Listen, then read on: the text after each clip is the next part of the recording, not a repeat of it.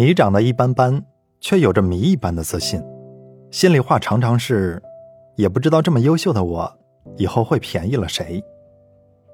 你自诩生性倔强，还有点感情洁癖，可是这丝毫不影响你当个老好人。偶然看见了心动的某某，恨不得把自己免费送出去。你既不会妥善的接受别人的好和好感，也不会恰当的表达自己的爱与反感。别人说一句好话，你就高兴半天；遇到一点冷漠，你就心凉半截儿。你希望被人重视，又不想失去自由，你义无反顾的去爱，也被体无完肤的伤害。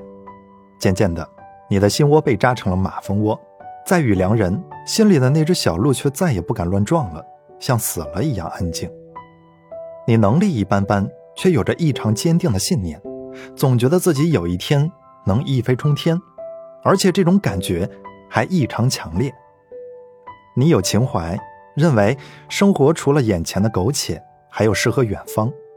然后啊，你约了几个朋友，翻山越岭的去了远方。最后，你们在风景秀丽的地方围坐着，无聊的玩了三天手机。你上进。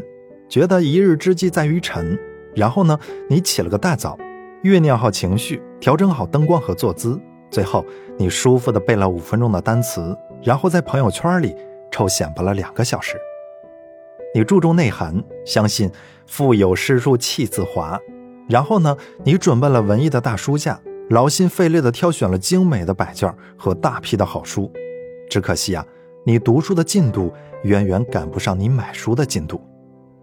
你惜时惜命，经常念叨的是“子在川上曰：逝者如斯夫，不舍昼夜。”可是现实呢？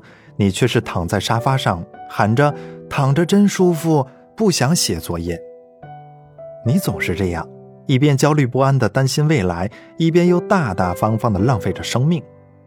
你时常会怀念从前，想的少，睡得早，喜欢笑。可是日子过着过着。不知道怎么就突然变得潦草了。你本想做一个可爱的、有趣的人，后来却发现，光是为了不生气就已经竭尽全力了。你跟着别人喊口号，一辈子很长，要和有趣的人在一起。可是后来却发现，有趣的人要么是自己玩，要么是选择了跟另外一个有趣的人玩。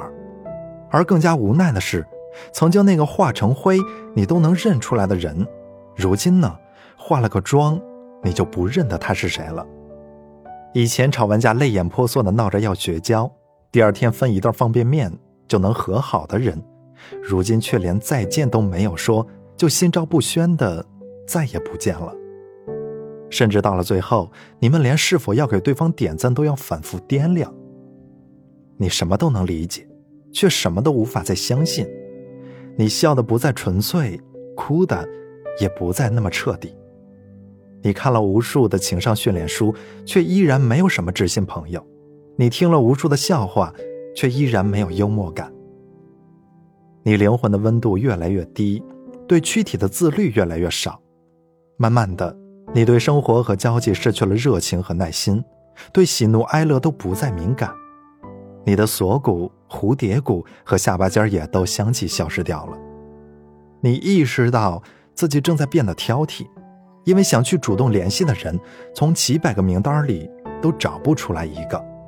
你意识到自己正在变得沉默并且无聊，就像是一座死火山。你既享受着这种无聊的生活给你带来的安全感，同时又对它的索然无味感到绝望。你就像一只趴在玻璃窗上的苍蝇，只觉得前途一片光明，却找不到出路。你的状态是活着。却也丧着。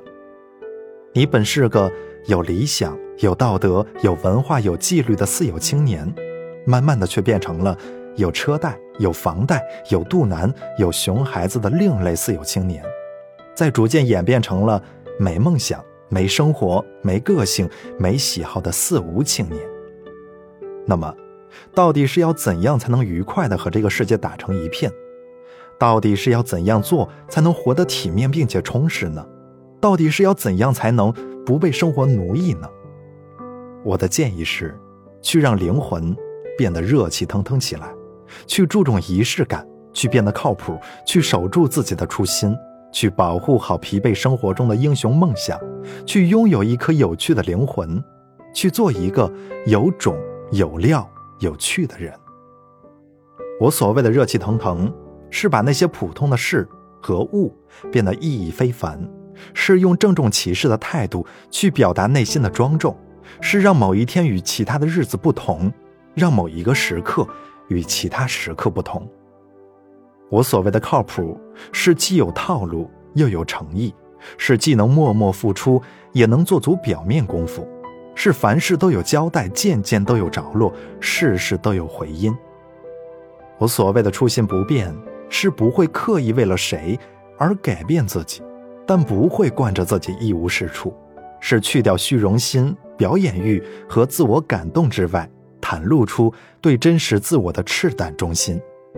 我所谓的疲惫生活的英雄梦想，是领教了这个世界的凶险与顽劣，还有勇气过该吃吃该喝喝爱谁谁的快意人生。我所谓的有趣的灵魂。是懂得跟自己、生活以及世界相处，是在人人说假话的时候讲真话，在人情冷漠的社会里活得热闹，是在人心麻木的年代里活得热气腾腾，是将这无趣的世界活成自己的游乐场。这样的你，不会以犹疑加深为代价去索取感情，不会以脾气变差为代价去增长本事。这样的你。不怕独自一人，也不怕人潮汹涌，既能接住别人的明枪暗箭，也能保住自己的暖意与周全。这样的你，有勇气对讨厌的人当面甩脸子，也有底气对喜欢的人说正大光明的情话。这样的你，不会用一直说废话的方式来活跃气氛，不会用费力不讨好的热情去索取回应，也不会担心有什么队伍必须要跟上去。因为你知道，如果真的有什么是值得去赢的，那应该是赢得尊重，而非苟同。希望有一天，你能和这个一本正经的世界擦出精彩绝伦的火花出来。也希望有生之年，你能成为别人冗长生命里有趣的某某。